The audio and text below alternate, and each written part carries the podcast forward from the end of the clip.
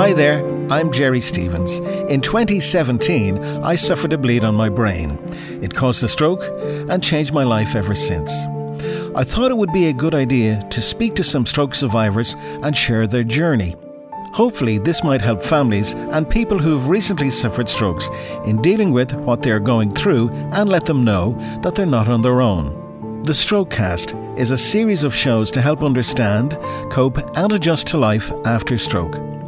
I'll be talking to stroke survivors, their doctors, physiotherapists, and cognitive experts that I've met as part of my ongoing recovery. They have some amazing stories to share and advice to give. I hope you find it interesting and helpful as part of your own recovery.